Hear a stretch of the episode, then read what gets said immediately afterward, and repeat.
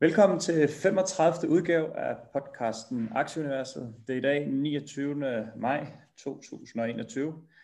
I dag der kigger vi som altid på ugens øh, mest aktuelle og interessante nyheder. Vi har hvad hedder det, lavet et interview med Bob Threemore, et alias, øhm, som, øh, som Mask har hængt lidt ud med på Twitter. Og han er Peloton-nørd, og det har vi selvfølgelig udnyttet til at blive klogere på øh, den her øh, spændende virksomhed. Og jeg kan bare allerede afsløre nu, at øh, Mads, han er svært begejstret. Øhm, godmorgen, Mads.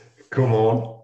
Har, har, du, været, har, du, har, du været på, har du været på din Peloton-cykel her til morgen? Nej, nej jeg har, jeg har købt øh, sådan en, øh, en alternativ cykel, øhm, og, og jeg har det sådan, jeg vil bare have en Peloton, når den kommer, så, så jeg ender med at købe lidt billigere cykel, end jeg ellers ville have gjort, fordi jeg ved, at, at når jeg får mulighed for at købe en Peloton, så, så ender jeg med at smide den her ud. Så øh, ja, så jeg, jeg er Peloton klar på alle måder, må jeg sige. Det, det er stærkt. Hvad, hvad har du ellers med til os i dag? Øhm, sådan, sådan lidt af hvert øhm, i dag. Jeg, jeg, jeg, jeg synes, jeg er så meget i sådan en øh, observations mode i øjeblikket går og afventer, hvad, hvad der sker. Så, øh, så en, masse, en masse små ting om øh, dels om markedet og om nogle af de folk, der har en mening om markedet, og så også øh, om nogle af, af, af de aktier, som jeg har i porteføljen. Hvad med dig, okay. Mathias? Jo, men jeg har, ja, jeg har bare observeret lidt i løbet af, af ugen af, af forskellige ting, så hvis jeg lige starter med, med indeksene, som vi, som vi plejer at gøre. S&P'en er op en halv procent, det er DAO også. Øh, Nasdaq'en er op 1 procent. Øh, DAX'en er oppe en halv procent. Og øh, nu fik jeg sgu ikke lige kigget med C25, men det er jo heller ikke noget, vi interesserer så meget for, så det må man selv lige gå i gang med at gøre. Øh, den 10-årige rente, den ligger i 1,58, en lille smule ned fra, fra sidste uge.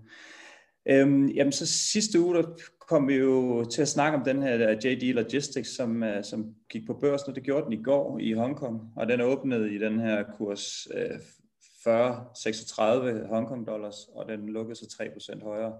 Så det virker som om, der var pæn interesse i, uh, i den, så det bliver spændende at følge i ugerne, der kommer, hvor, uh, hvor den ligesom skal prises ind henne, om, om det er nogenlunde andet niveauet, eller der, der, der køber på sidelinjen klar til at, at gå ind og, og smæske af den. Så så jeg, at uh, Amazon de har købt det her MGM Studios. Desværre ikke MGM uh, øh, øh, Hotel and Casino i Vegas, men uh, det kan være, at det bliver næste gang. MGM Studios, det er dem, der blandt andet har rettighederne til James Bond Øh, og øh, Rocky-filmene. De har betalt 8,5 milliarder US dollars for det, og det lyder jo af mange penge. Men altså det, som folk lige skal tænke over, det er, at de får altså verdens bedste bokser, øh, Sly, Sylvester Stallone. Altså den om, at det, det, det, ham kan du ikke gøre. Den beating, han får Mr. T, hvor han bare rejser sig op, og så smadrer ham i omkampen, det er jo helt sindssygt. Så jeg synes personligt, røver køb, og hvis jeg havde 8,5 milliarder US dollars, så havde jeg købt præcis det samme. Øhm, Jeff Bezos, han øh, annoncerede, at han så endelig stopper den 5. juli, og det tror jeg, øh, altså det var folk jo klar over, for det havde man jo allerede øh, nævnt for flere måneder siden, men øh, det var som om, da den nyhed kom onsdag, der der gik den fra plus til minus, så, så det kan godt være, der lige blev, blev skåret et par procent af på, at han øh, ja, stopper der den 5. juli, men øh, ja, det er, jo, det er jo sådan, det er. Så, øh, så sad jeg og hørte et på, øh, jeg tror stadig, man kan finde det inde på øh, Finance Yahoo, et interview med, med Googles direktør, øh, min indiske øh, kollega, skråstrej fætter, øh, ham her, øh, Sundar, og han, det var meget sjovt, fordi det, det her innovation, og vi snakker om det her med, at de her virksomheder kan lave alt muligt nyt, og at ingen af os almindelige dødelige fatter, hvor vi er henne. Og så fik han faktisk et spørgsmål af, hvad, hvad Googles moonshot er. Og så sad man jo og tænkte om, de har opfundet en eller anden robot, eller et eller andet, der kan, der kan lave alt hjemme, eller et eller andet. Og så svarer han egentlig bare, at, øh, at deres moonshot, ifølge ham, det er deres search, altså deres primære produkt på både YouTube, som er verdens største søgemaskine, og Google, som er verdens næststørste søgemaskine, at det faktisk er det. Fordi det er så langt fra at være fuldendt. Øhm, det er så langt fra at være, øh, være nok det, man kan google sig til i, øh, på nuværende niveau, og hvor, hvor at, at mig personligt så tænker jeg, at man kan allerede google sig frem til, til, til alt. Men, øh, men det mener han så er kun nærmest er den spæde start, og det er bare sådan, det viser bare, hvor, øh, både sådan, altså hvor, hvad fanden skal man sige, hvor, hvor, hvor, hvor komplekst det er, men, men også at de her ting med, at, at det ikke altid er de der helt nye ting, og at uh, Google så skal til at lave biler, men de simpelthen de har fat i noget, som også almindelige mennesker overhovedet ikke har forstået, hvor, hvor stort det er endnu. Så det synes jeg var, var super, super interessant at høre om, og øvrigt bare en helt vildt cool, helt stille og rolig fyr, der bare sad og, og snakkede løs. Så det synes jeg måske godt, man kan se, at man kan gå ind på øhm, Financial så man kan finde. Det skal jeg helt klart uh, da se. Det er, det er jo super spændende.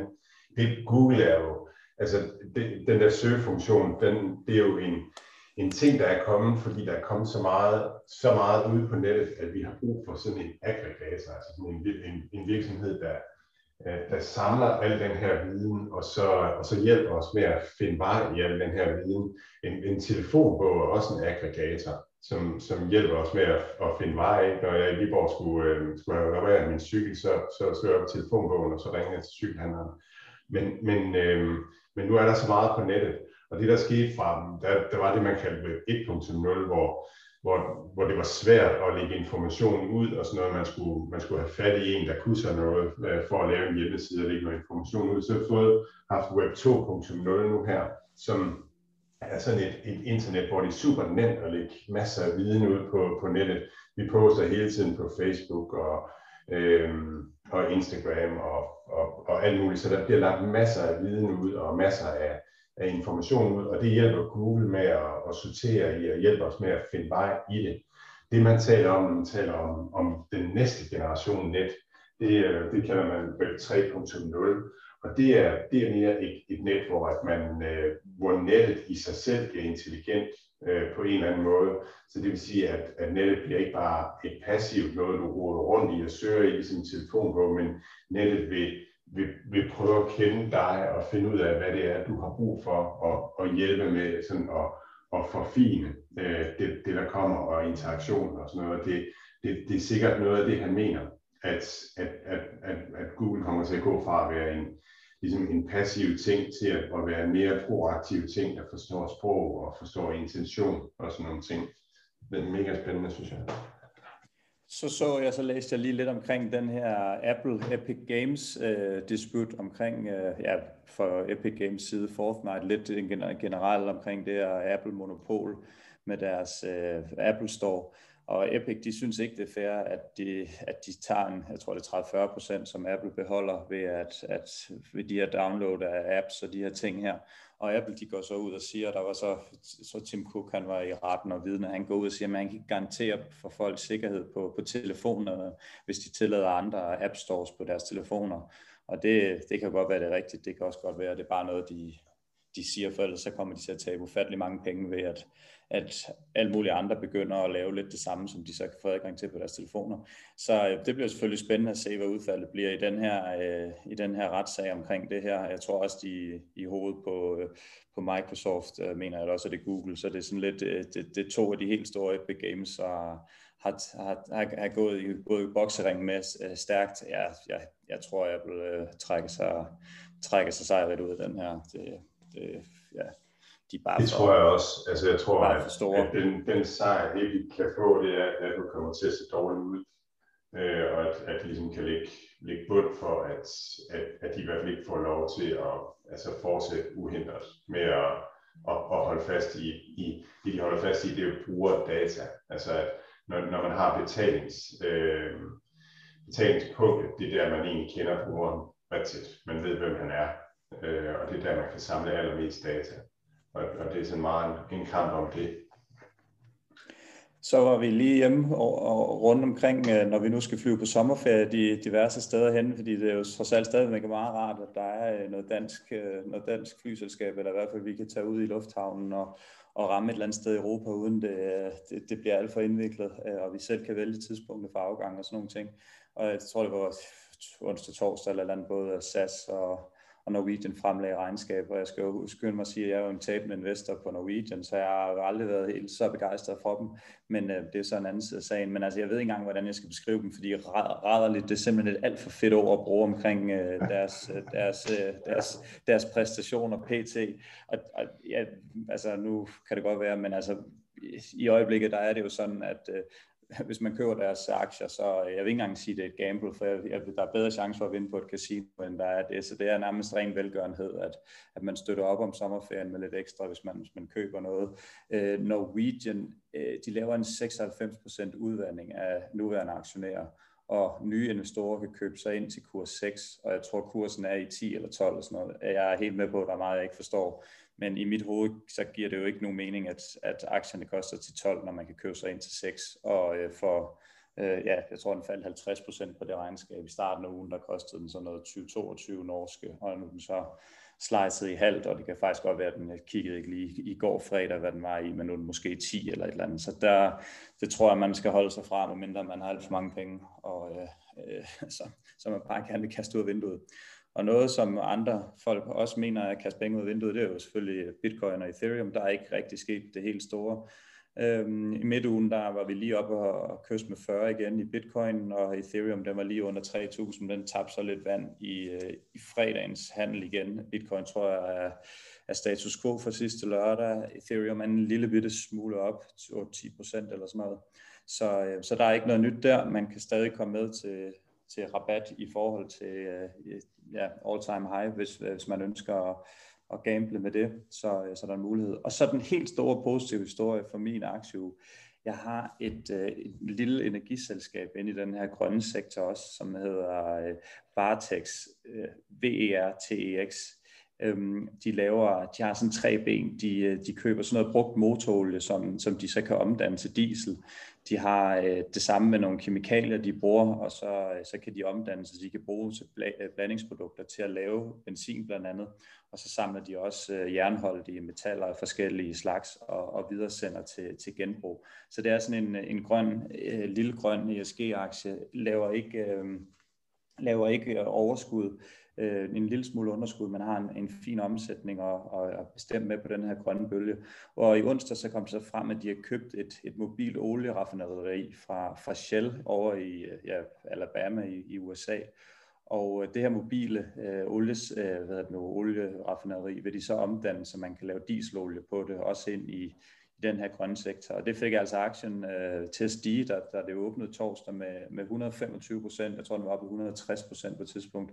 Lukker så torsdagen i, i 128. Og så kom der så en kæmpe champion, en analytiker ud fredag morgen og, øh, og hvad hedder det nu, løftede øh, hvad hedder kursmålet til, til 26 US dollar fra det, den åbnede i. Det var cirka 5, tror jeg, eller 4, og det fik så aktien til at stige 96 procent igen fredag.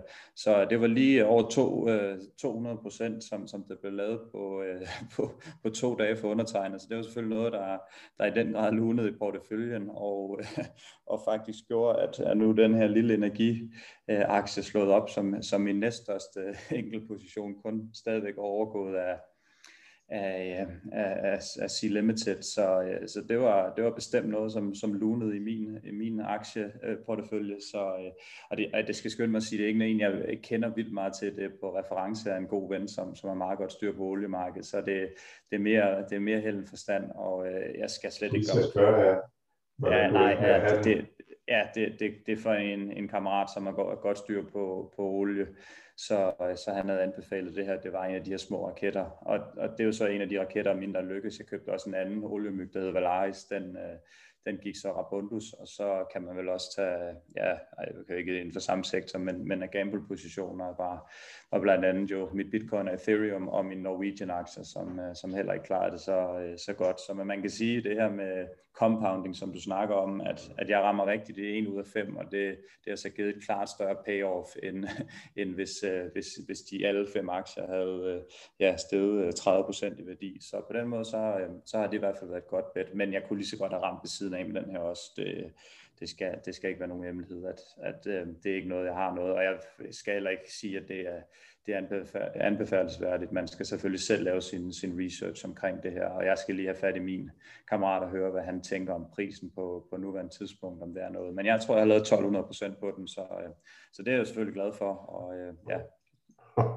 Fedt. Vartex, det, det er faktisk et, et, et middel mod border.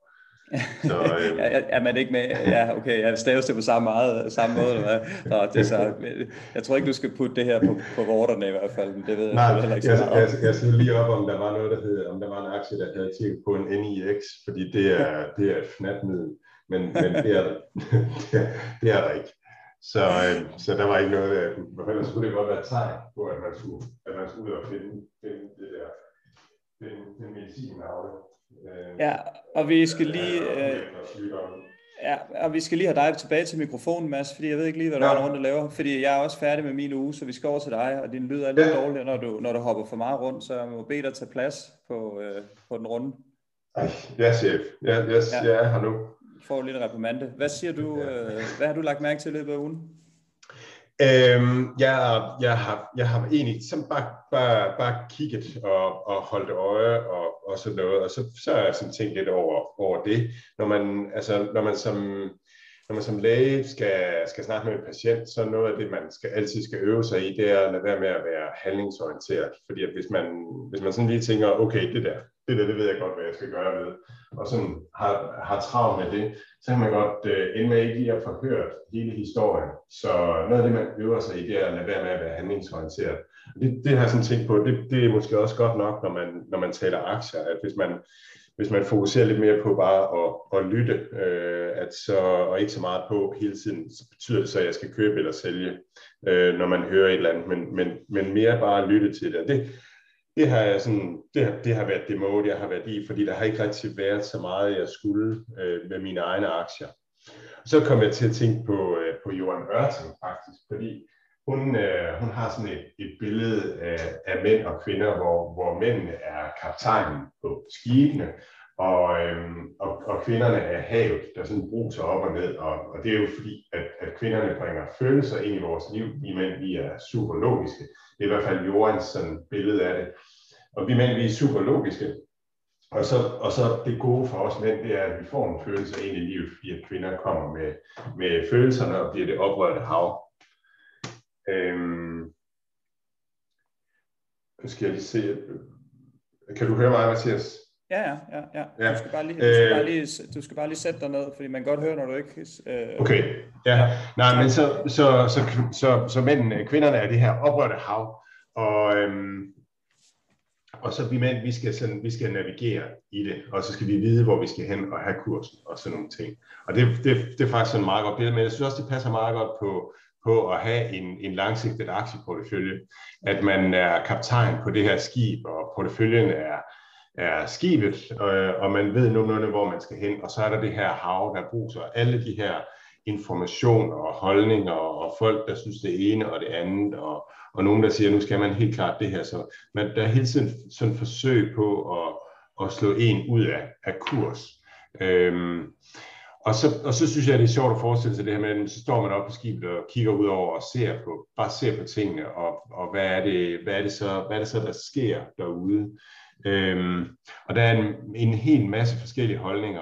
Og nu var der bare lige, nu smed jeg et tweet ud i går omkring, at, at nu var der en, øh, en aktieanalytiker fra, syd, fra Sydøstasien, som, som virkelig nailede Sea Limited i sådan et kort Bloomberg-interview, tror jeg, hvor hun virkelig fik det hele med.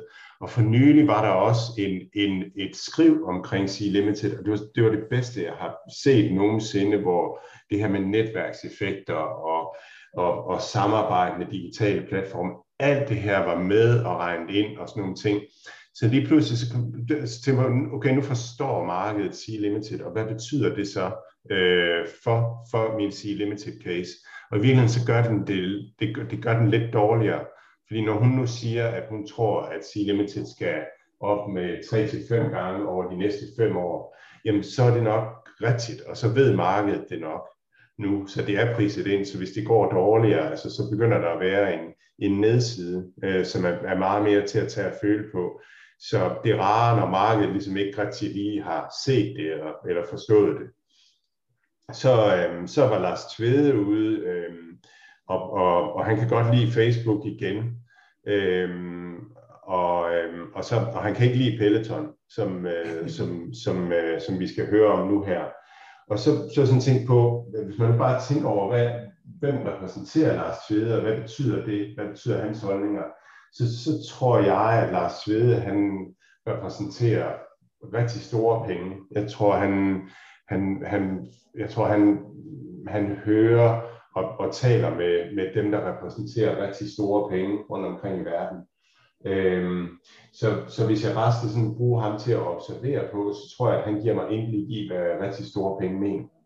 Øhm, og rigtig store penge mener lige nu, at ifølge Lars Tvede i hvert fald, at, at, øh, at value får et godt år 10 nu her, øh, at Facebook øh, er, er, er, er, okay, og at, øh, at Sonaxi som Peloton er for dyr, og Roku bliver også nævnt.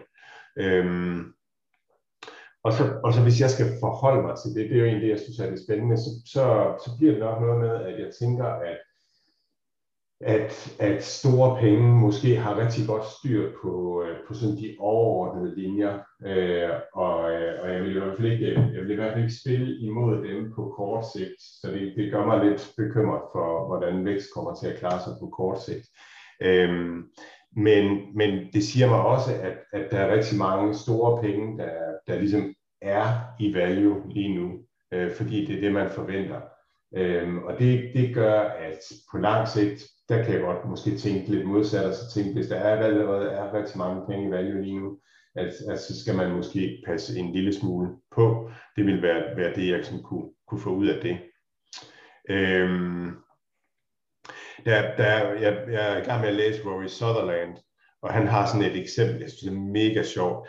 Han, han siger, hvis man skal finde, altså hvis man skal finde ud af, hvad, øhm, hvad, der, hvad, der, hvad der kan tåle at gå i opvaskemaskinen i ens køkken, så, så er det ret nemt. Altså, hvis man gerne vil kun have ting, der kan gå i opvaskemaskinen, så er det ret nemt at gøre. Man skal bare smide alt i opvaskemaskinen hele tiden, og så alt det, der går i stykker, det, det smider man ud, og så til sidst, efter et halvt år, så har man så har man kun alt det, som, øh, som kan gå i opvaskemaskinen. Og så siger han, at det er lidt det samme med logik. Altså vi, vi prøver at løse alting i verden med logik.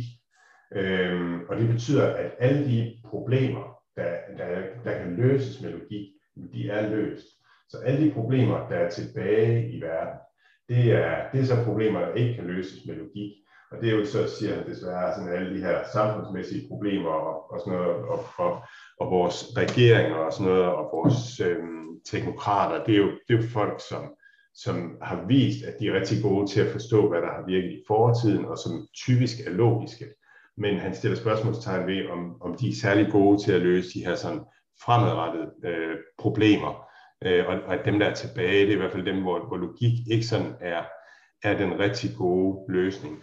Og det tror jeg også godt, at man kan applicere lidt på aktiemarkedet, at, at, øh, at der, hvor det rigtig gode afkast er, det er ikke, det er ikke ved at finde det logiske, fordi det er der bare så mange, der har, der har søgt og, og prøvet at, at finde, og sådan, så alt det afkast, man kan finde med logik, jamen det er fundet.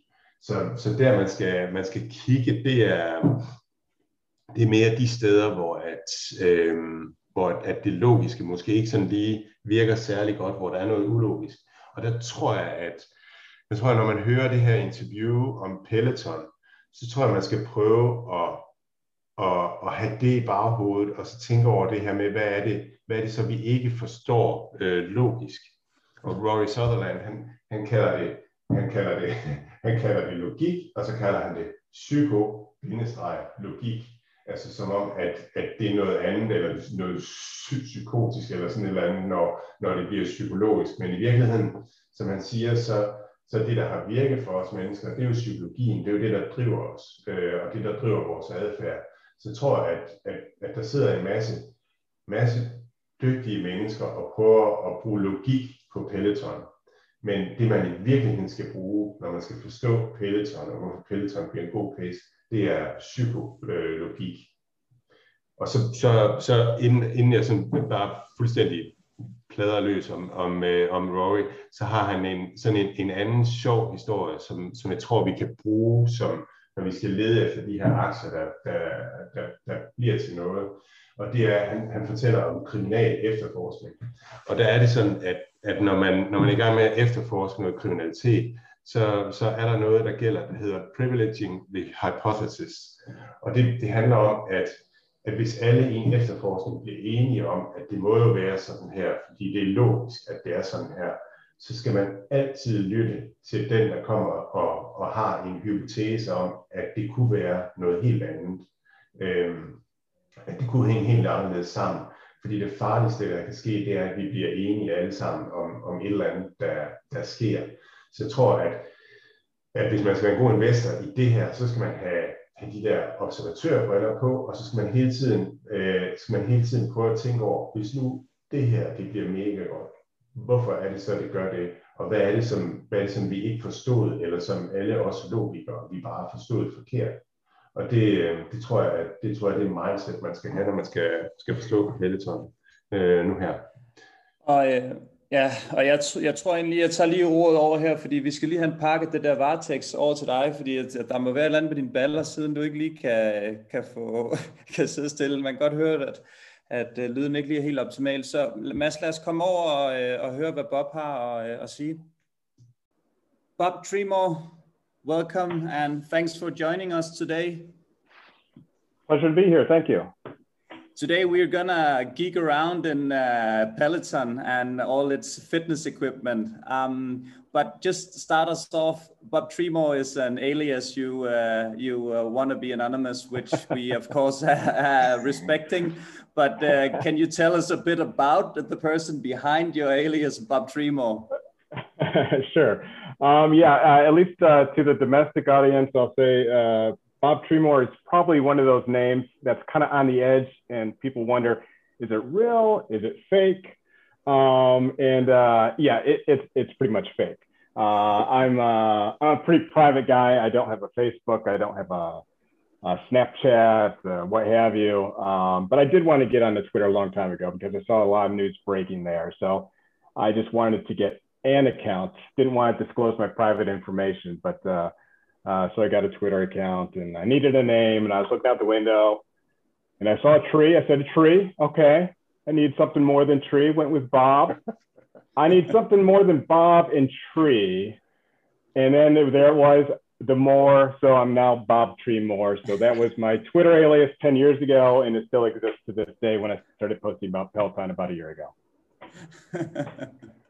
it's so cool, you know, Bob. When when I when I discovered you on Twitter, it was um, a, a, Twitter friend, Backpack, and he said, "There's this guy, and he's just tweeting all around about Peloton. You really have to follow him. It's great." And I looked at your profile, and that was just so funny. but, yeah, yeah, yeah. Can you tell us a little bit about your background? Sure, be happy to. Um, uh, me see. I graduated uh, here uh, out of a state and uh, out of a college in Indiana, in the U.S., and then got my uh, MBA from another school down in Florida. I've worked as a full service broker right out of college. Uh, after that, I went around to some smaller firms, but ended up in logistics for a private 3PL or third party logistics provider. It's fancy speak for someone who deals with warehousing and transportation for multiple clients. Um, that's a fairly large, one of the largest private firms in the US, and spent about 25 years there. Uh, but I did take a brief hiatus and went to the US Army, where I was a Chinese linguist for the NSA. And that kind of brings us up to today. And today, Mass described you as a Peloton dude. I would say a Peloton geek. Is that correct? And and how did this happen? Well, uh, it probably happened uh, probably back in late 2019, so pre-pandemic, uh, and uh, I saw the the infamous commercial about the the husband who bought his wife a Peloton. It wasn't the ad generally wasn't received very well.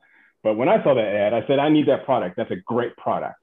We canceled our gym membership immediately. And I told my wife, I said, listen, if we can find the money, we're going to get a Peloton. And then a few months later, we bought some stock. And I said, okay, now that we have the stock, if we make enough profit, we're going to buy the Peloton with that. And soon enough, we made enough paper profit.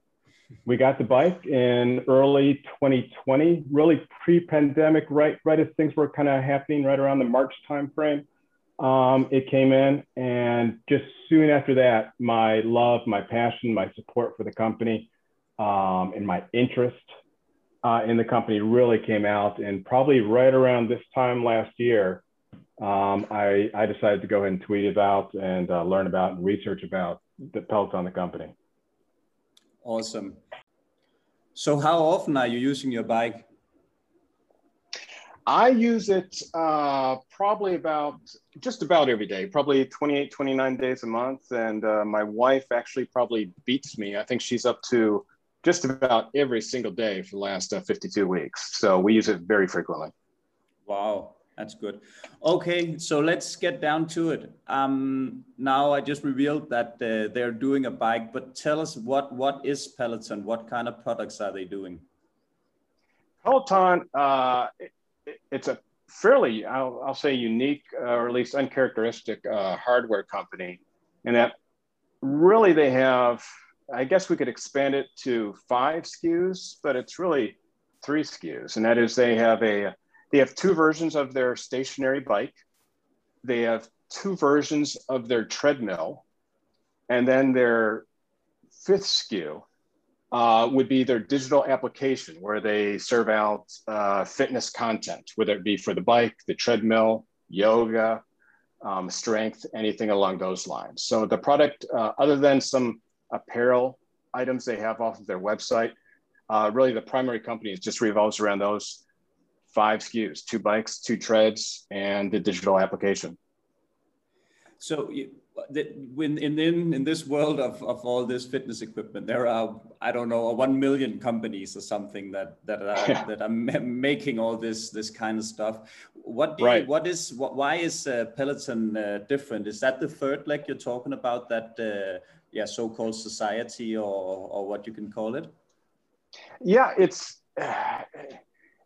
it's a long story. I try to be brief. Uh, Peloton started back in really 2013, and they've been slowly growing um, ever since. And obviously, during the pandemic, the growth accelerated because a lot of people couldn't visit physical gyms, so they needed another outlet. Um, and so Peloton came by at just the right time because what Peloton is doing uh, is is presenting fitness at home, which is not new they're presenting it on a station. Let's limit our, I will limit our conversation to the stationary bikes, since right now that's the most popular item. Um, they're offering a stationary bike, which is not new. What is new is the digital content community aspect of what they're doing. Uh, stationary bikes have been around for over 100 years, who knows, maybe even longer. Uh, so eh, when people say Peloton is just a bike with an iPad, I'm going to let you, everyone in on a secret. Peloton's bike is a good bike, it's a quality bike, but there's nothing particularly special about the Peloton bike. It is like most other stationary bikes. What Peloton has achieved that no other company really has to the level where they are currently is that is the connected fitness aspect. And that is obviously there's a monitor on the screen. The content they provide is world class. The instructors they have is world class. The community around the content is world class. And if you go on to any social medium, whether it's Facebook or Instagram or Twitter, the following and the loyalty that Peloton has behind its products and behind the platform itself, the ecosystem, is there it's incomparable. There's nothing that compares to Peloton. And again, it's not because it's the bike, it's the it's literally the content, the community, and really the leadership from uh, John Foley on down in creating this ecosystem where people just love to work out. So just, Could you tell just, about your experience uh, into this, Bob? You said you it, it, sounds like you and your wife you bought a bike and and after a couple of months, you were ready to engage fully with with Peloton. So, could you tell us about that for you? What was your experience? Yeah, my experience probably I would say matches everyone else's experience, and that is, is we got the bike. We'd never owned a stationary bike. I'm around 50 years old, give or take. Uh, my wife, God bless her, is 10 years younger than me. I did very well. Excellent. We got the bike never owning a stationary bike before. It came into the house. All we'd seen is the TV ads, and we'd seen the people talking on Facebook and Instagram and what have you, and they absolutely love it. We got into her house. I got on it for the first time. I got off of it 20 minutes later and said, I get it. I thought I understood what the company was about. They have a cool bike with a monitor that provides content. But after 20 minutes on the bike, riding with one of their instructors, getting thumbs up and high fives from the people you share on the screen if you haven't used it as you ride with a live class with an instructor or even a pre-recorded class. You have a little thing called the leaderboard. It shows on your class other people riding with you whether it's pre-recorded or live and then give you little high fives. You can compare what you're doing versus what they're doing. And it's interactive so you're not isolated. You don't feel alone whether you're working out in the basement or the living room or your bedroom there's a group of 30 people or 30,000 people with you right there, along with this incredible instruction. And I got off that bike and said, I get it. And that's so, so, really. So, Bob, yeah, I'm just, uh, so just to, uh, to make it totally clear, you get the bike, you get on the bike, and you just press, I want to ride this spinning class 60 minutes, 40 minutes, two hours, mess, two hours, hear me? No, uh, no, it, no, no, no. Not for but me. so you, so you get up and then you enter your age, your weight, all these things you know, and uh, what kind of you're a beginner, an expert, or whatever, and then you just start going. Is is that how it works? It, it's really that simple. You enter your name. You have the option of entering your age and your weight. Uh, but after that, then you just choose a class. And obviously, we're limiting our discussion of bike, but Peloton has 11 different categories uh, running, strength, yoga, meditation, and it goes on. But yeah, you get on the bike, you're presented with a, you know, it's the old joke, a bike with an iPad, but it's essentially an iPad type interface. And you select whether you want to go into a live class. Let's say it's four o'clock in the afternoon. There'll be a class at 4.30 so you come back at 4.30 to your bike and you are live with 10, 20, 30,000 people riding a live class broadcast from New York or so you from can see London. each other. And you can actually do uh, something like a, a video chat, uh, like FaceTime. I honestly don't know many people who actually do that. Uh, so most of it's just looking at this this this leaderboard where you can see everyone who else is participating in the ride and you can interact them with a limited extent. Uh, but okay.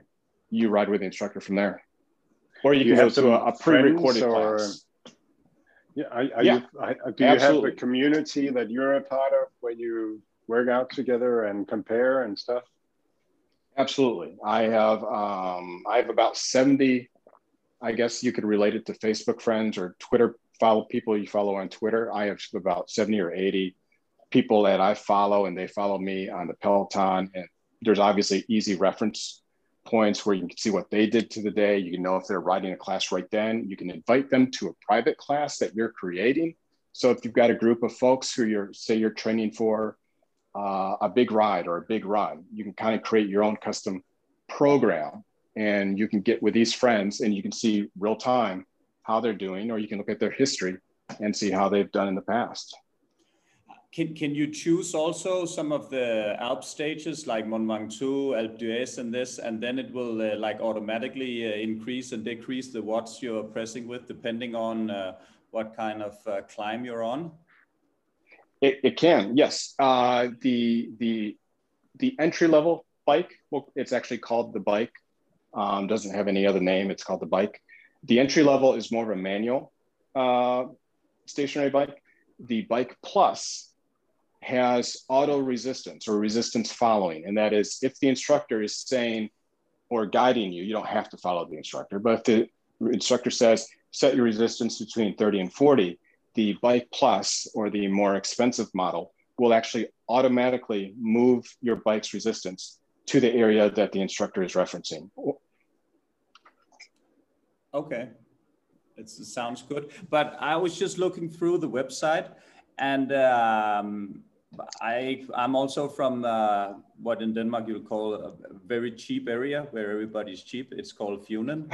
Um, but I I and Massey's from Jutland. They're also cheap there, but I don't. Maybe they're maybe they're even more cheap there. But that's another story. Um, but but 1800 bucks for the cheapest model.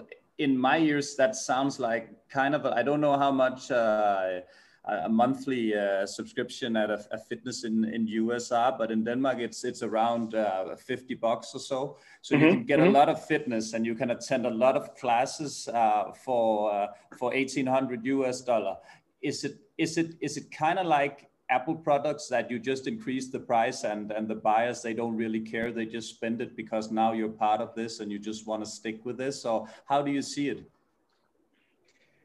It's an interesting question, and there are lots of answers. Obviously, uh, people with uh, greater means to afford it, it's not a big expense to them. People who are trading their gym membership for a Peloton, it's actually less expensive if you once you kind of amortize or you take out the initial bike purchase. Uh, most countries have uh, zero percent financing where you can actually include the, the membership and the bike so it kind of rounds out to 49 or $59 a month where you eventually get the membership and pay the bike. Uh, so there's a number of different ways to look at it, but uh, I look at it the way what, what my wife and I did is we decided just purchase it because we saw this as a long-term investment. So we just purchased the bike. We didn't do it. So I kind of view that as a sunk investment. And so I'm looking at the $39 a month. And I know that there's no way between myself and my wife, we're taking about 60 classes a month. There's no way any place else that we could get that amount of fitness in for $39 for the two of us. So for us, it's it's an immense cost savings. And our fitness level has increased because we're not traveling to gyms or what have you, which is uh, you know the typical cumbersome thing that people don't look forward to when they go to their gyms. Um, there is, um, you talked about that there is a community around Peloton. So there is a community when you're training together and the people that you're training with. But but um, there's also sort of a community on, on other social media and, and stuff. Could you tell a little bit about that?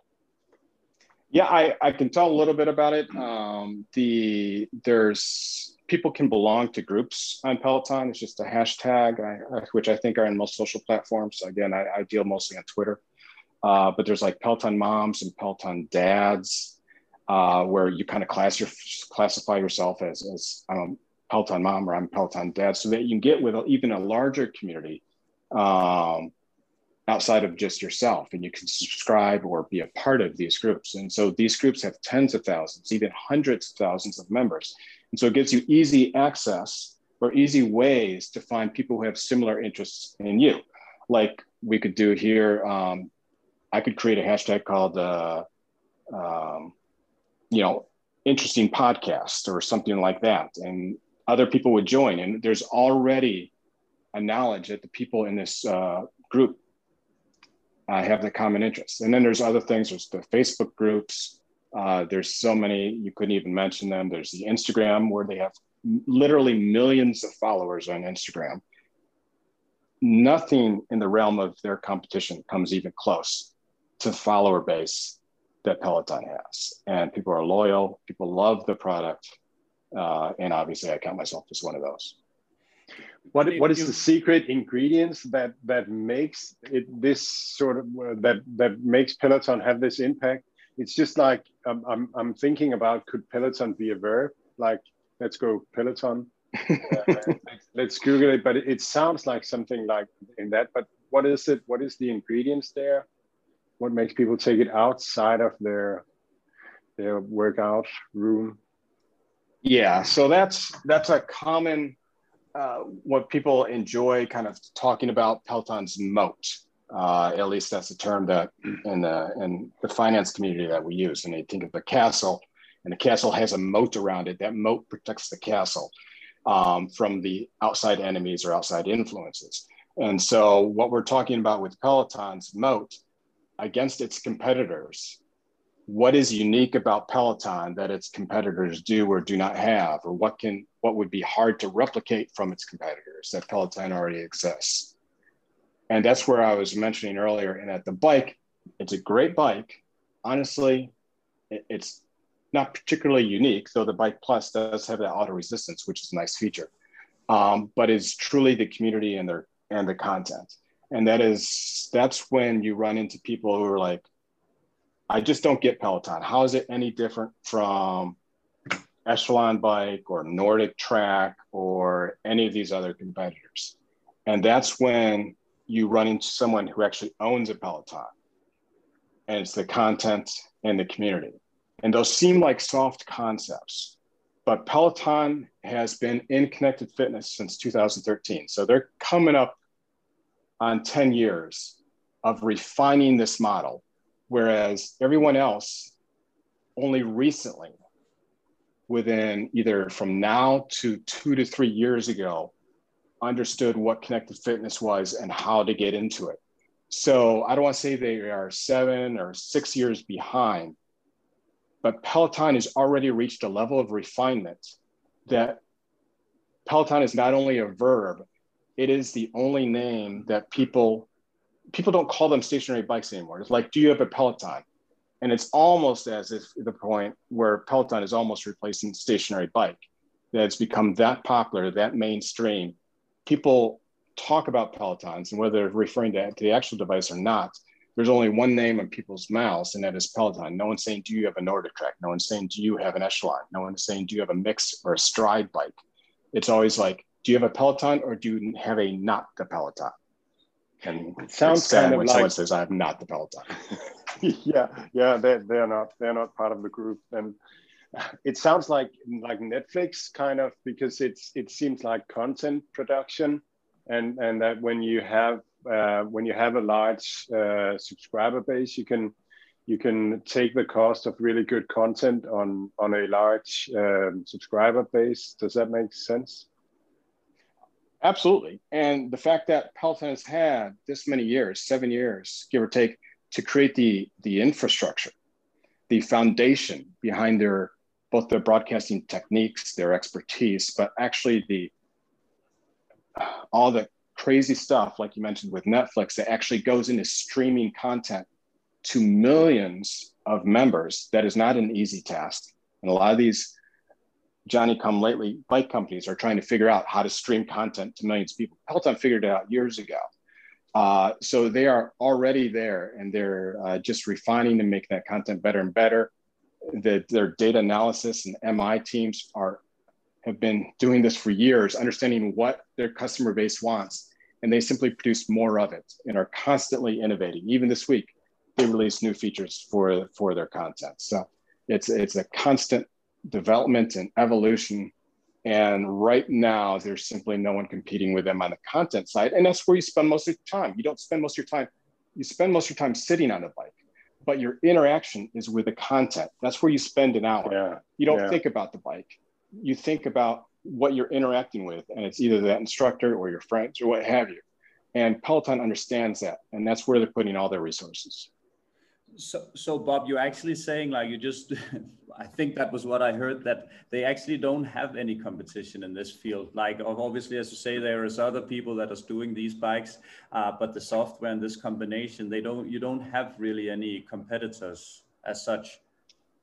If you monitor it and again, I'm, I'm a Peloton supporter, but in truth, I'm a connected fitness supporter. I am fully on board in doing anything to get my nation and the planet more fit so we can get through things like COVID a whole lot easier and just make people's lives that much healthier. But in regards to Peloton, again, it goes back to my, my earlier discussion. Are you buying a Peloton or are you buying not a Peloton? And whether that's Bowflex or Nordic Track or Echelon, those are kind of the top three competitors, at least over here. And no one's talking about those. You look at the follower numbers for those people, they are minuscule in comparison to Peloton. Uh, so I have nothing bad to say about Echelon, Nordic Track, um, Bowflex, but no one's talking about them because everyone right now, for the most part, I'm, I'm obviously generalizing a bit, but Peloton is light years ahead in the discussion of connected fitness.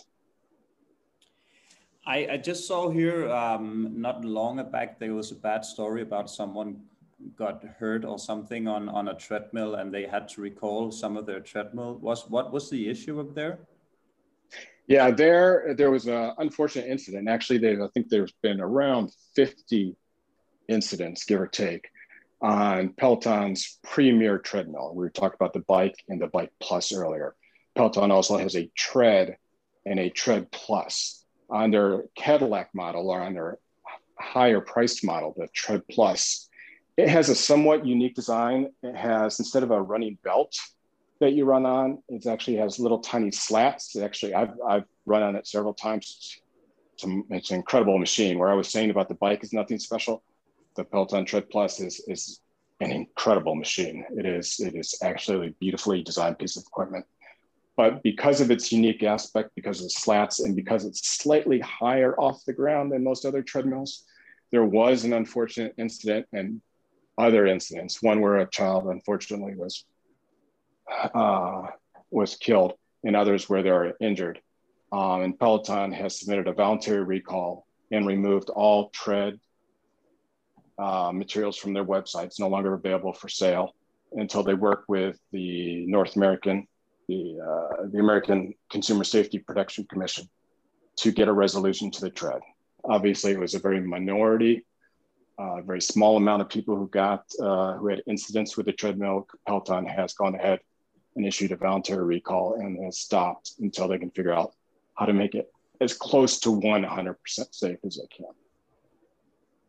Hmm. Yeah, it's it's it's sad. Um, so, but it, it it has had some effect on on the price uh, lately. Could could you sort of take us uh, through what's been driving the share price? I think it it peaked was it around 174 and i guess uh, sort of the the the the the, the rate uh, the the interest rate hike and and the uh, the flows from that from from growth to value has has uh, contributed to the fall but but also this incident could you take us through what what you've seen happening uh, with the share price and and it's it's kind of had a bounce now uh, what what do you see there and what's the reason for that?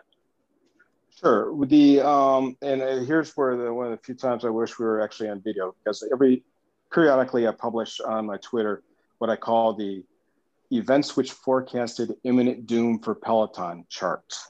Mm-hmm. So Peloton is one of these companies where people love to shoehorn it into a category of it's just a pandemic stock or it's just a fad stock or it's just a bike with an iPad stock. There's nothing novel about Peloton. So there have been any number of doomsayer announcements about Peloton. So let's just walk through some of the most recent ones uh, in relation to your stock. So obviously 2020 for most investors um, in North America, it was a very good year, very good year with typical returns easily in the double digits, and, and many folks are fortunate to get into triple digits and beyond last year. Uh, so stocks were probably pretty escalated. Um, and obviously, early in the year, with the pandemics hitting, Peloton received a whole lot of demand because people couldn't visit gyms and they needed some way to exercise in their homes. So the stock did go up, as you mentioned, somewhere in the north of 170s. But as vaccine news came out, it started to waver a little bit. Um, and then as vaccination success in the last few months started to really see the success, again, those those folks who had a view that it was a pandemic only stock, that it, the only growth it was ever going to have was during the pandemic, whereas Peloton and Peloton investors maintain it was simply accelerated growth. Peloton and connected fitness as a whole has a long future ahead of it. Um, so there's two sides to that coin right uh, in the last few months, the one side of that coin, meaning pandemic only stock, started to win. And so when people, the vaccination news and people started to open up and whatnot, the stock did go down. And then we saw Beachbody, which is another popular um, fitness company in America. They uh, announced a merger with a bike company. The stock took a hit. Um, they had a lawsuit filed against them by NordicTrack, or the parent company is Icon, about that premium bike with the auto resistance. The stock took another hit. And then most recently, we had these the news of the treadmill incident, and then the Consumer Reports withdrawing their review, and then this Consumer Protection Safety Commission making their statement, and then ultimately the tread recall by Peloton, and the stock has taken a lot of hits. Uh, fortunately, this week it's, started to bounce up again. Um, I happen to be a long-term investor, so none of these things worry me. Uh, my time frame is three to five years, uh, but certainly there's been many reasons why the stock has been hit um, in 2021 by these several storms. You know the, the bounce now. Do you know? Uh, is there any stories out? Uh, I think Okita. Um, uh, there is a there is a fund that that pitched it uh, recently. Um, uh, the fund uh, founded by Ram something. Mm-hmm. Um, I don't know if you've seen it, but do you have any idea why it's bounced so so? yeah, I, you know, there's without hard, both of us, to your point, there is no specific hard news. So with that, now we're into, you know, what do we think is moving the stock? And I think it's two things. There was a positive piece by uh, uh, J.P. Morgan Chase. Um, there was also this fact, really, oh, I don't want to say the fact, but the the outlook that the stock was way oversold on the treadmill use because the treadmill in reality is only 3 to 5% of Peloton sales. The other 95 to 98% is the bike. So even if they recalled the tread, the fact that the stock took a very high hit on treadmill, the fact remains that the treadmill right now is a very minority portion of the profits of Peloton. So there was an overreaction. So we had some write up by JP Morgan. We had a, a oversold aspect. Um, I think it's a combination of softer factors. I don't. I think more of it's more the oversold side uh, than anything else. Bob, it's it's like I'm sitting thinking about um, the, the fitness culture. I don't know how it is in, in US, but at least in Denmark, if you go to a, a public uh, fitness center, uh, years back, uh, people was actually communicating, talking up a little bit, even though you didn't know people, you were nodding and saying, hey, what's up and all. Nowadays, everyone is just wearing their uh, uh, AirPods or other and just walk around doing the fitness in in their own world right? So i mean uh, when when i see that I, am feeling like i don't i'm not really a chatty person and I don't want to speak to strangers. So, for me, it, it, it's fine, but generally it, it makes a difference. And also I, maybe some, some people would, would think and say, hey, if I'm anyway not talking to anyone in fitness, anyway, I'm just walking around in my own world, why don't I just get a bike or a treadmill or whatever and do my exercises at home? Um, do you think that the stock market has uh, underestimated that or is it just uh, in, in my mind, I see it that way?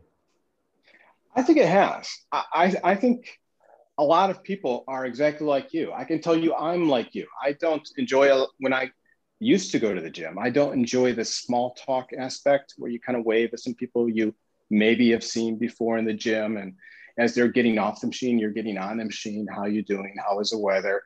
Uh, stuff like that. I didn't enjoy that. And then to your other point, you know, people are wearing AirPods. They're trying to keep that or block that out entirely now we move into the home, you don't have to deal with that. And yet you still have the community aspect we were talking about earlier. You meet, meet up with your friends, you can give each other high fives, and you can even do little FaceTimes with them on your bike or your treadmill.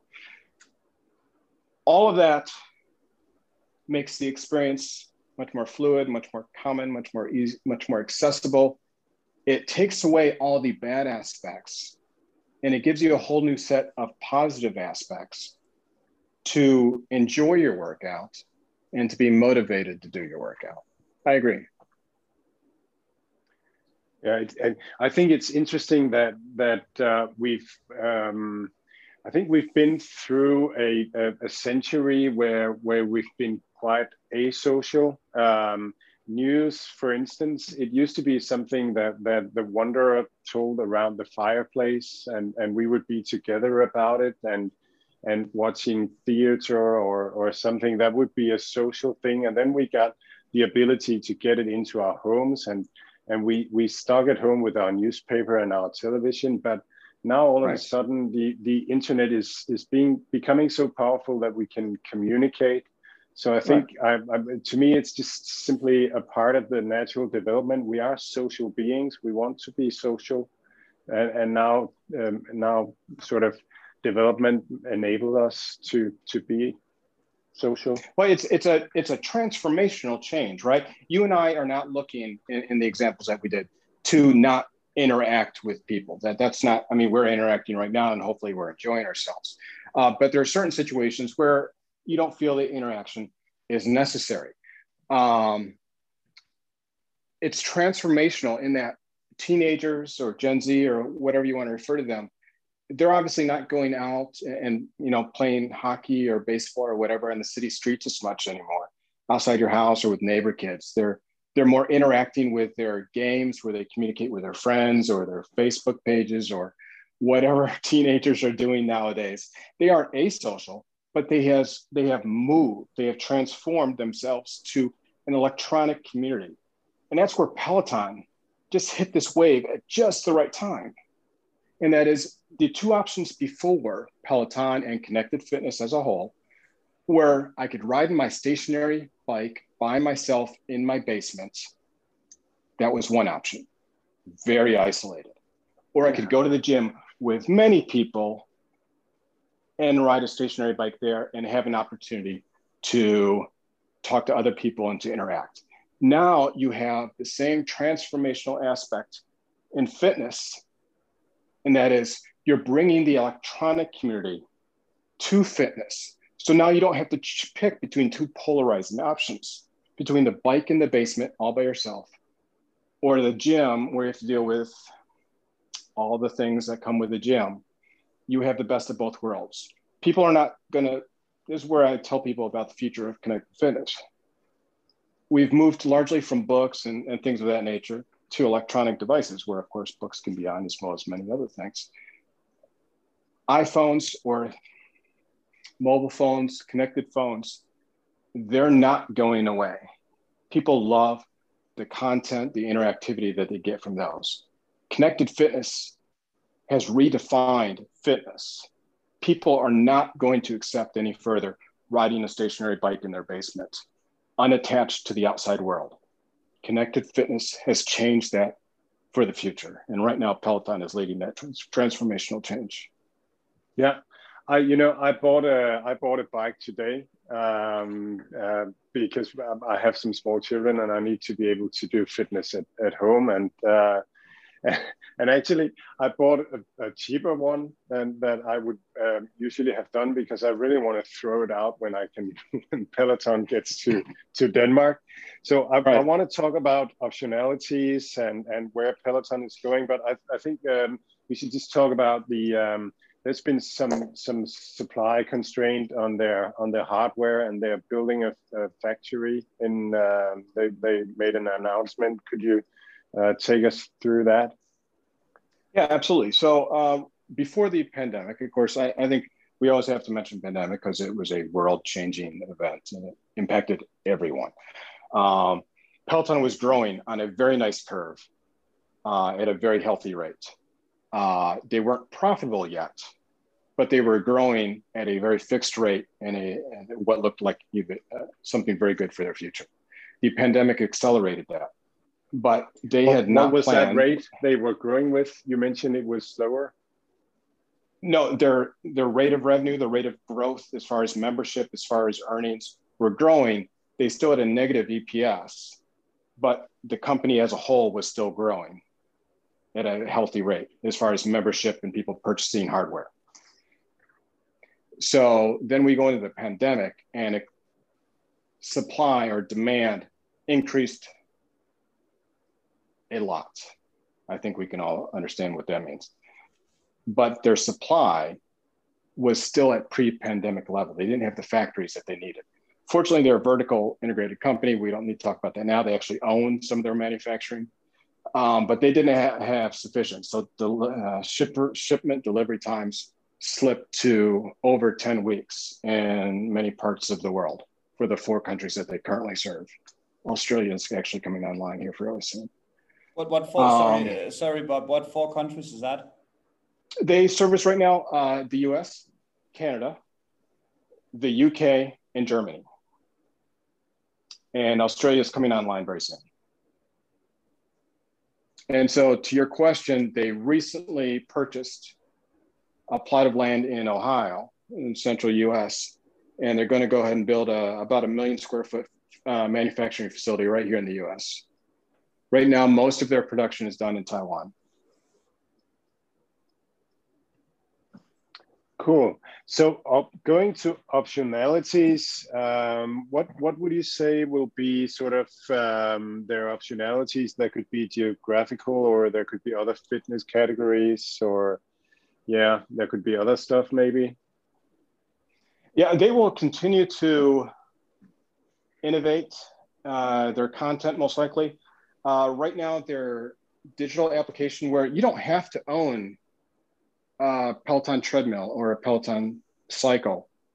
You can own it on your iPad, on your phone, on your uh, streaming device, the Peloton application, which still gives you the 11 disciplines I mentioned earlier. You can bike, you can run, you can do yoga, you can do meditation, all of that without Peloton equipment. That has about a, again, it varies by country, but around $19 a month, $14 a month uh, to get the application but the application right now is only available in the countries that they service hardware for.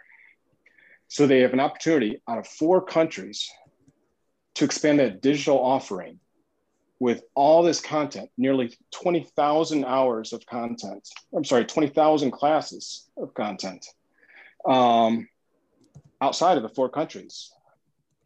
Beyond that, there are rumors of both a rower and a strength machine coming out of Peloton. So we have the bike, the treadmill. We anticipate a strength machine and a rower coming online on their roadmap. We don't know when.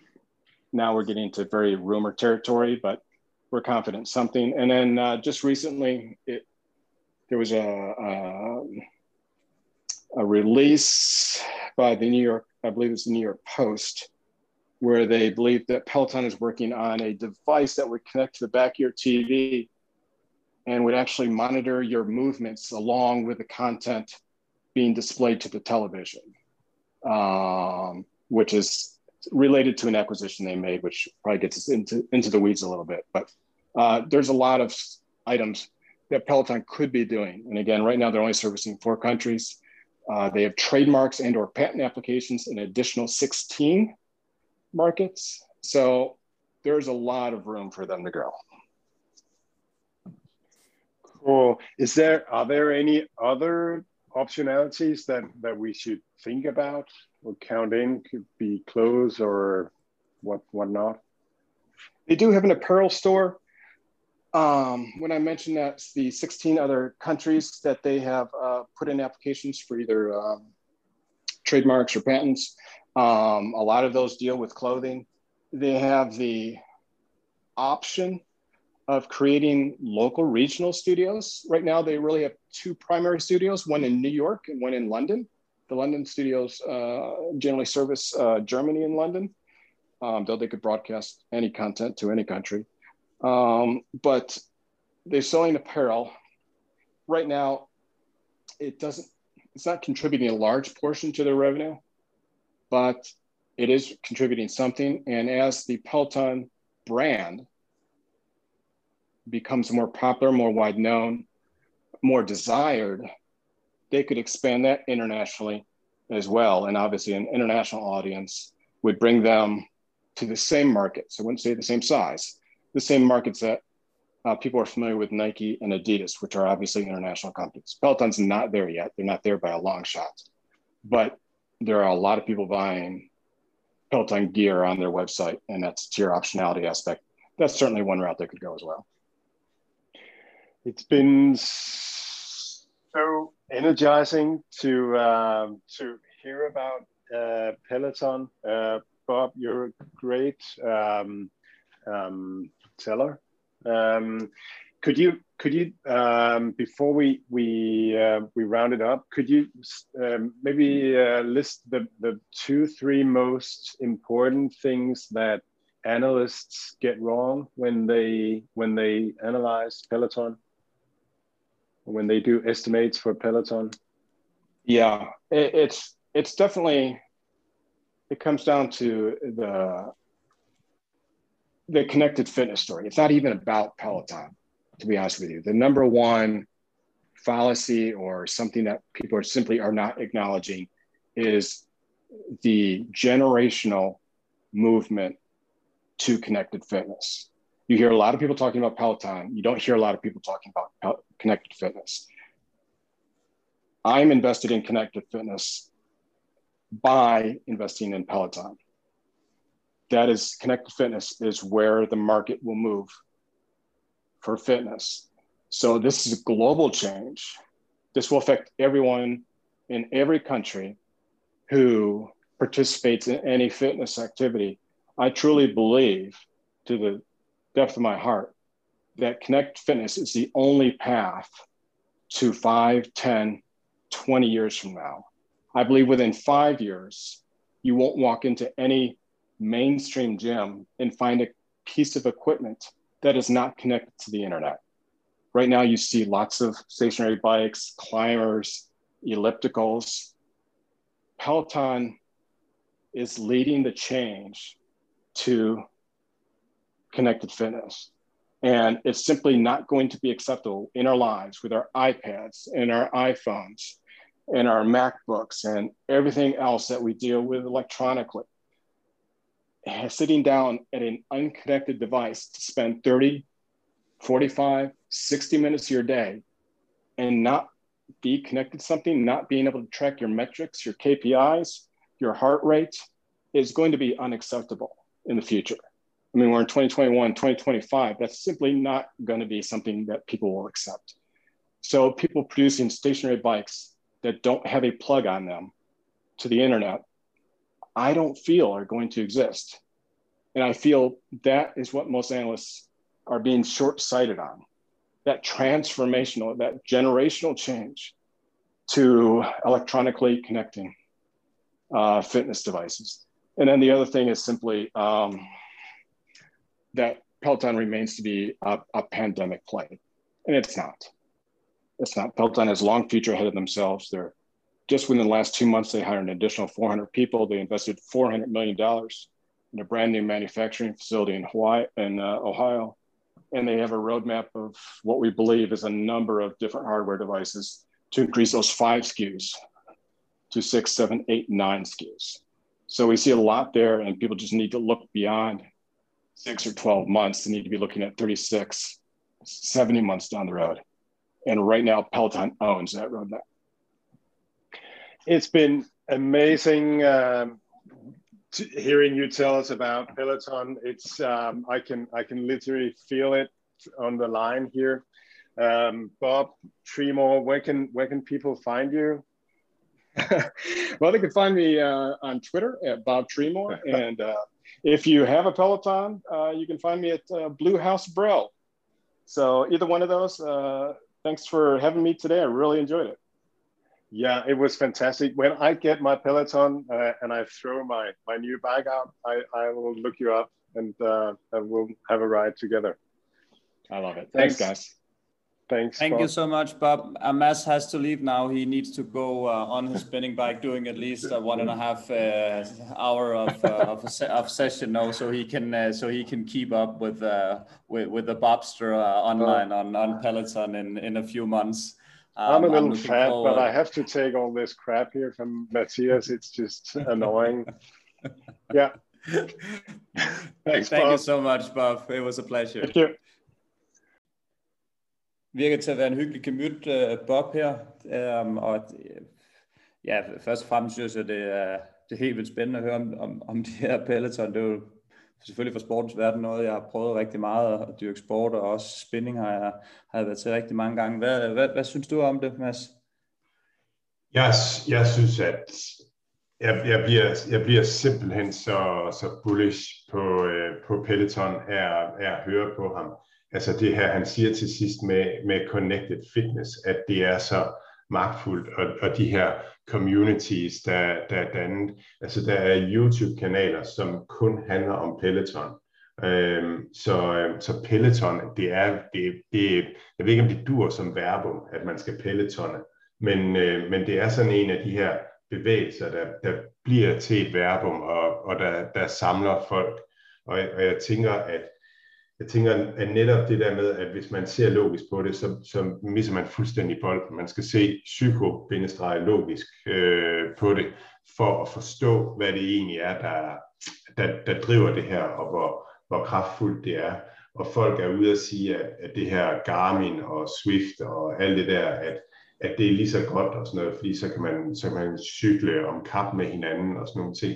Men, men det, som de, det, som de der ikke har, det er det her fællesskab, det er det, er det her engagement, øh, hvor man er fælles om fitness, og det er jo, det er jo gamification også øh, af, af, af fitness. Det, det ved jeg ikke, det har jeg altid prøvet. Altså jeg skal altid holde styr på, hvor hurtigt jeg øh, løber, eller hvor, hvor, hvor langt jeg løber, og så skrive det ned for ligesom at, at få mig selv. Min gamification, det er jo det her med at, at danne nogle mål, øh, og så er der nogle regler omkring, hvordan man, man gør det, og så får man noget feedback, og det får du hele tiden øh, i Peloton, både fra selve Peloton, men også fra, også fra, fra andre mennesker, øh, fra fællesskabet, så det er socialt også.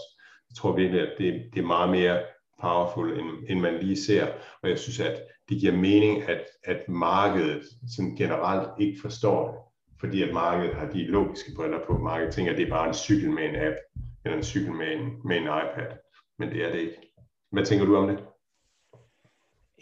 Ja, så rent, rent øh, sådan, hvor aktiekursen skændes, men sådan ser på det på kursmæssigt, sådan det har jeg ikke noget kvalificeret bud på, om, om, det, om det er den rigtige pris. Jeg, jeg synes jo bare, det er, det er fedt, at der, at der kommer nogle nye produkter øh, på, på markedet inden for, for folkesundhed, som, som jeg jo selvfølgelig slår meget på trummen for, i og med, at det med at have en sund livsstil har i, i, i meget stor grad en del af mit liv, og det er ligesom noget, som jeg har haft for barns ben, og, og hver gang folk kan komme en ekstra gang på fitnesscyklen eller på løbebåndet eller hvad det er, jamen så er det jo bare, øh, det er jo bare rigtig godt, og det, det, den, det mentale velvære, det giver alt den her smør, som vi altid hører om, det kan jeg da i hvert fald mærke på, på min egen krop, ofte i weekenden, hvis, hvis jeg ikke er til træning øh, og, og, og træne i andre, men at jeg kommer op og, og bare har sådan en dag, hvor jeg ikke rigtig kommer i gang, jamen så kan jeg fandme nogle gange være klokken er 3-4 stykker, inden jeg vågner sådan rigtigt op, i stedet for at komme op og, og løbe en lille tur i skoven, eller, eller hoppe på cyklen, og så, øh, så sidder man, jamen så, så er man meget mere positiv menneske efter det, og man føler, at man har været i gang, og,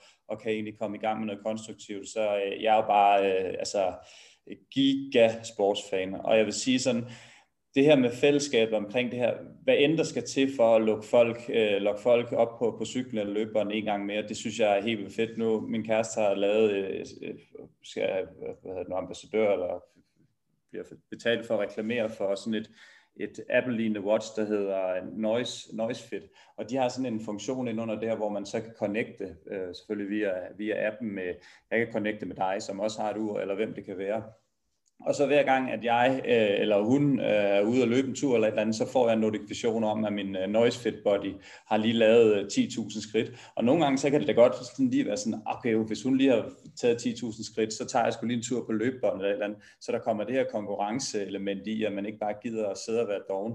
Og det er jo måske lidt det samme hen ad den vej, at, at, at Peloton gør, at det der med, at ved du hvad, hov, jeg havde skulle lige en aftale med ham om, at vi skulle køre en spændingstime team klokken 3, eller hey, der var lige nogen, jeg konkurrerede med, som jeg ved er nogenlunde på mit niveau, nu, øh, nu, nu sætter jeg lige en presball over til ham ved at, eller hende ved, at, at de kan se, at, at jeg altså har været i gang, og alt det her, hvad, hvad end der skal til for at få folk i gang og være mere aktive, det, er jo, det, det synes jeg bare er, er helt vildt fedt, og jeg kan godt se ideen med de her produkter her, om, om det så skal koste en eller anden, det ved jeg, det ved jeg ikke. Øh, generelt set kan man jo sige, der har ikke været den store succes med, med de her apps øh, til at lave fitness apps og, og stay home practice apps. Jeg tror nærmest ikke, der er en eneste endnu, som er, som er profitabel. Øh, min, min gode øh, ven Michael Mays og, og Mikkel Kester, de var, de var begge to investeret i noget, der hedder Napofit til at starte med, og de skulle Øh, for nogle år siden, og de havde lavet øh, aftale med Neymar og alt muligt, og man tænkte, det er det vildeste, jeg nogensinde har hørt. Det her, det er smart og, og alt sådan nogle ting, men, men det desværre slagt det ikke igennem nøglehullet, og det er sådan lidt øh,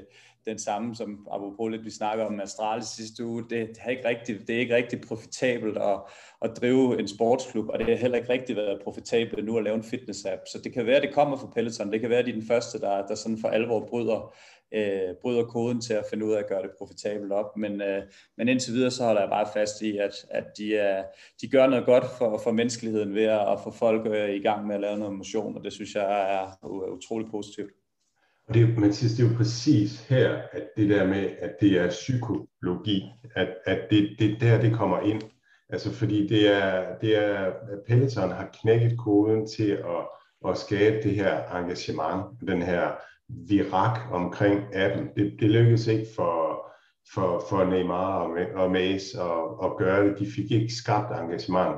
Det er ligesom et mobilspil. Det, samtidig så er det svært lige at finde ud af, hvad, hvad, er det, hvad, er det, man skal, hvad er det, man skal stoppe i et mobilspil, før at det skaber engagement, og, og folk vender tilbage til det. Og, og nogle mobilspil har det, og nogle andre mobilspil har det ikke. Øh, og Peloton har det, og har fået etableret det. Og det, det tror jeg bare, man, altså, man behøver ikke at forstå det, man, man kan bare observere det, at, og man kan høre det på, på Bob Tremor, at, at det er der jeg skal så lige sige, det er, jo, det er jo så også på fire markeder, de er. De er jo ikke i Sydøstasien nu. Det kan godt være, at man har en, en anden holdning til tingene, og hvordan man gerne vil gøre det, og man ikke gider cykle på, på en, øh, en, en stationær cykel i soveværelse derude. Det, det ved man ikke, men man, som du siger, det er rigtigt. Det virker for amerikanerne, øhm, og så det må man jo tage udgangspunkt i, og så, så må man jo se, hvor længere, længere hen det er. Men, øh, men det er klart, at, at øh, før det, det, det virkelig bliver en game changer, så, så skal vi jo så også øh, lidt, ud over, øh, lidt ud over kanten, selvom det amerikanske marked jo selvfølgelig er, er gigantisk. Så vi må se, hvor vi ender, men øh, jeg er helt enig med dig. Jeg synes, det er spændende, og jeg håber der at de, de kommer igennem med det, fordi det der... Det er da i hvert fald et, et produkt, som er til at tage at føle på, og som, øh, som hjælper os alle sammen, hvis, øh, hvis det kan motivere os til at få trænet bedre og mere. Mads, nok om øh, Peloton den her omgang. Øhm, man kan følge Bob Tremore, det tror jeg også, vi sagde i interviewet inde på Twitter, der kan man finde ham inde, og han øh, skal nok, øh, og man kan også tage en spinning team med ham. Det sagde han jo også, at det kunne være, at det kunne være sjovt, så det kan man jo prøve at gøre og se, hvor god han er. Øhm, lige her til sidst, du vil gerne komme med dit, øh, dit tech, dit gæt på, øh, på, hvor markederne skal hen øh, her den, den nærmeste fremtid. Så det synes jeg, at du skal have lov til at, at komme med dit bud på. Ja, altså sådan overordnet set, så, så når jeg står der på mit skib lige nu, så tænker jeg, øh, så er jeg lige kommet ud af en storm øh, i, i, øh, i, i de aktier, som, som jeg har, som mange af vores lyttere også har, tror jeg. Øhm, og, og lige nu står jeg der, og det, det har været godt vejr i to uger nu, og jeg er sådan lidt spændt på, om, om det fortsætter med at, at blive godt vejr, og jeg er bekymret for, om der kommer den næste storm, altså den næste nedtur i tech-aktierne. Øh, Øhm, og, og hvis den næste nedtur i tech-aktierne kommer, så tror jeg overordnet set, at der er to mulige årsager til det. Den ene det er, at, at, at den her historie bliver genoplevet med, at at måske ved at den korte rente fortsætter med at stige, historien om, at, at det, vil, det vil gøre det skidt for tech-aktier, så er der, øh, så er der den her øh, historie om, at, at nu åbner verden op og så videre, så, så vil øh, digital transformation blive, blive rullet tilbage eller, eller vil stoppe. Øh, det er også en historie, øh, der er derude. Øhm, så, så, så, så vil det være, at flows, de, de, den der, det der flow imod øh, value-aktier væk fra vækstaktier, at, at det genoptages. Den anden årsag, mulig årsag til, at vi lige pludselig skal, skal nedad i de aktier, vi, vi har, det er, at, at hele aktiemarkedet øh, skal ned, at, at det er, er blevet for dyrt, øh, og hele markedet skal ned, øh, og så, så ryger alting jo bare ned. Det, det kender vi fra tidligere, så, så det er sådan, det er. Jeg synes, øh, og det, det er det, jeg står og holder øje med og, og tænker over øh, deroppe på, på mit skib. Og så har jeg egentlig bare lige prøvet at skrive ned, sådan, hvad, hvad, hvad hører jeg derude af, af forskellige mennesker, der har en, en holdning til det. Øh, ja, vi har, jeg, jeg har observeret, at, at Michael Burry, han, han shorter Tesla. Det er ham fra The Big Short.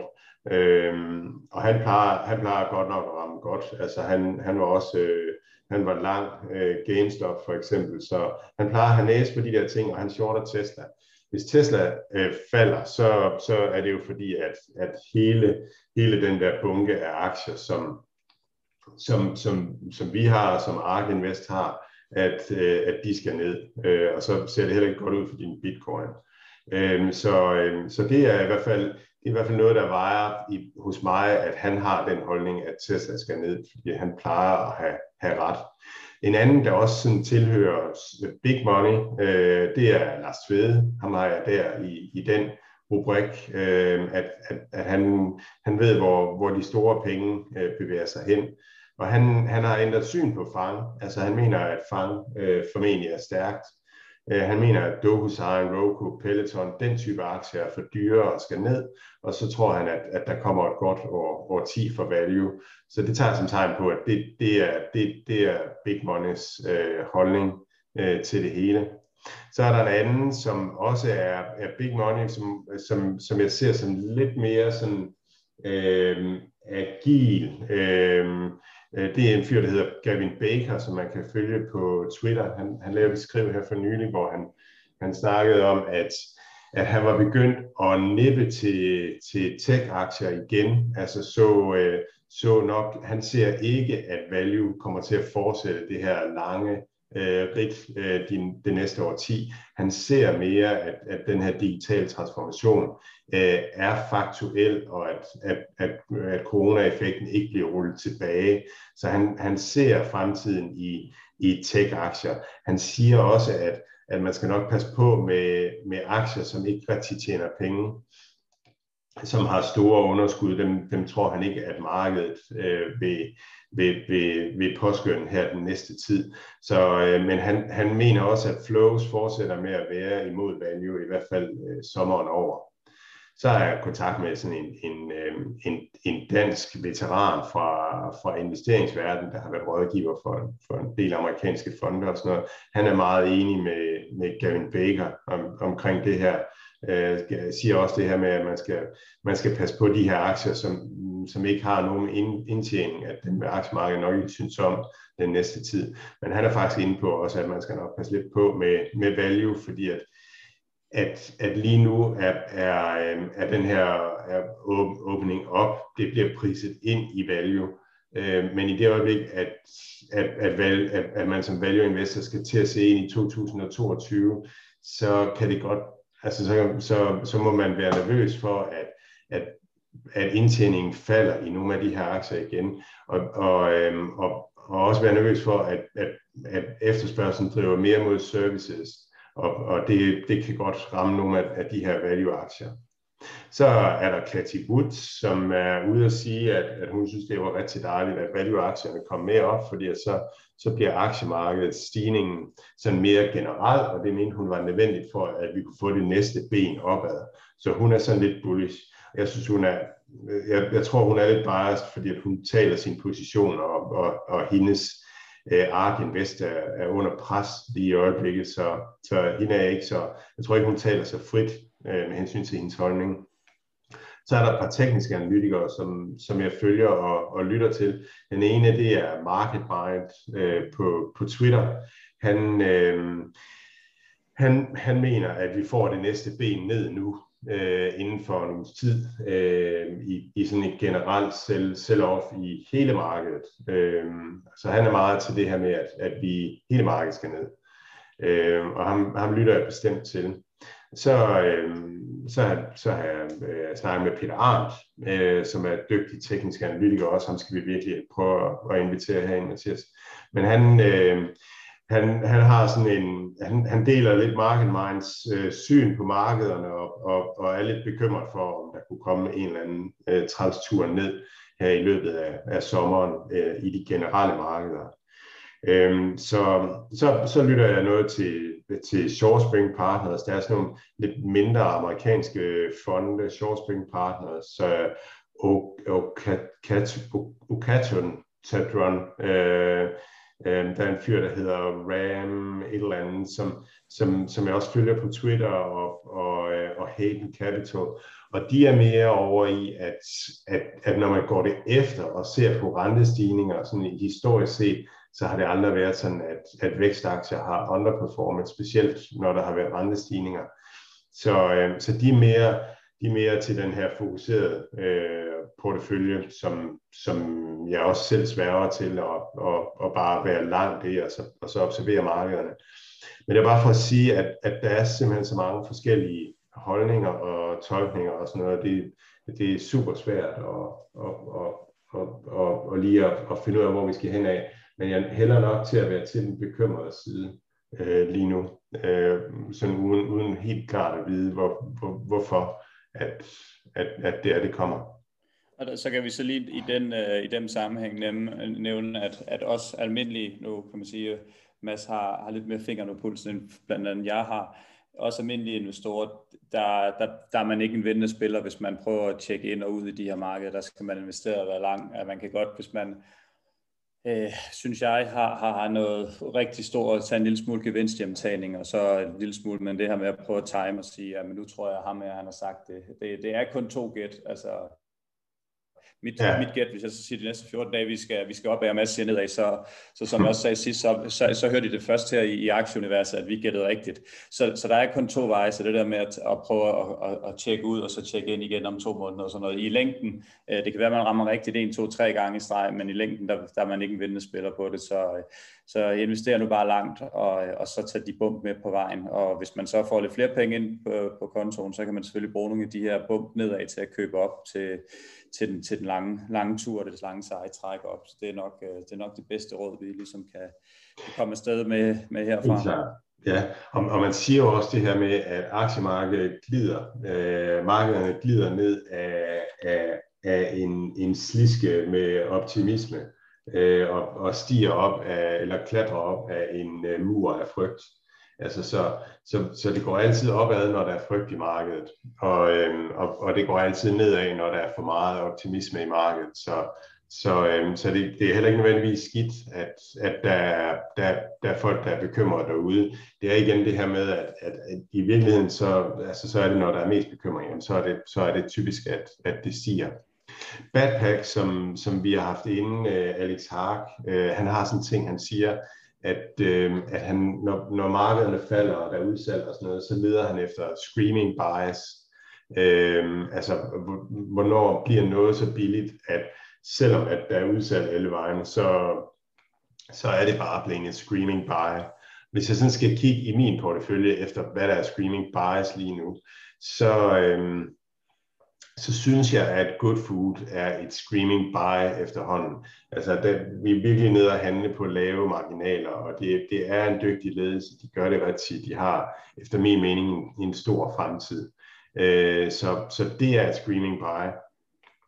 C-Limited som jeg var inde på her med, at, at nu begynder markedet ligesom at forstå det og sådan nogle ting, jamen så, så er det nok ikke et screaming buy mere øh, på den måde. Øh, og den stigende Limited er jo også tæt på, på all time high i, i øjeblikket. Jeg, jeg, jeg er langt sige det, men det kommer til at være de næste, næste 5-10 år. Der er simpelthen ikke nogen, der kan, der kan få mig af den position. Jeg holder bare fast, så må de, så må de gøre, hvad de vil og sige, hvad de vil, fordi at, at jeg ved, at det bliver mega godt på lang sigt. Øhm, Delivery Hero synes jeg er et screaming buy nu. Øhm, jeg, jeg, jeg, kan ikke, jeg er ikke dygtig nok til at prissætte Delivery Hero, men der har været så mange negative tolkninger af, af Delivery Hero, at, at jeg er sikker på, at, at alle dem, der ligesom har været i tvivl om, de skulle sælge, at, at de er ved at have solgt. Så, øh, så derfor så, så tror jeg, at, at Delivery Hero er, er ved at være et screening buy. En anden, som jeg tænker kunne være ved at være screening buy, det er Carvana. Øh, der har været så meget negativ snak om, øh, om Carvana øh, derude, øh, og, og den er faldet og faldet.